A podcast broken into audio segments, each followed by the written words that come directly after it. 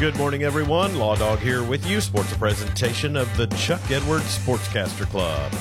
We want to remind everyone that you can hear Right Radio Sports on your time by subscribing to Western Oklahoma Sports on Apple and Google Podcasts.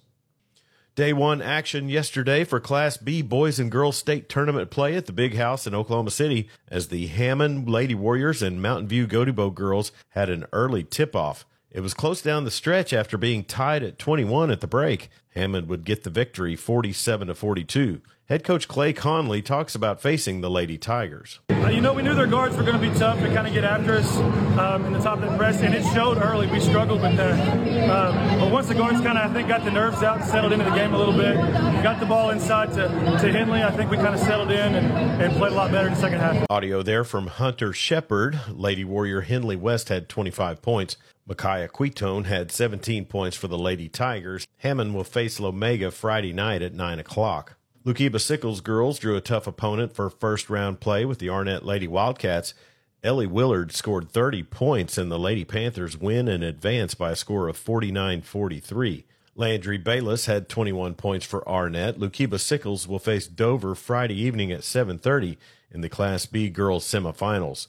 Boys scores from Class B quarterfinals last night. Number 1 Calumet topped Varnum 75-55 and Leedey beat Granite 58 42.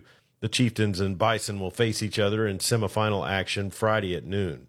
Class A boys and girls state tournament action gets underway today. On the girls' side, it's an early 9 a.m. tip off for the defending champion Seiling Lady Wildcats as they play Allen. Class A boys will have the evening session when the Seiling boys face OK. That's at 4:30, and Sentinel will play Red Oak at 7:30. Weatherford girls travel to Hennessey today to take on Plainview in the area consolation quarterfinals.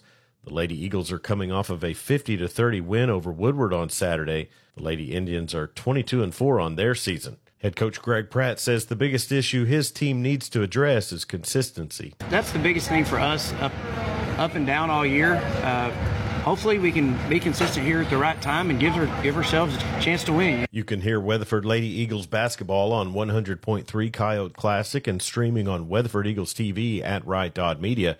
The pregame will begin at 12:45. The Weatherford boys will take on Blanchard in the area championship tomorrow night at 7:30.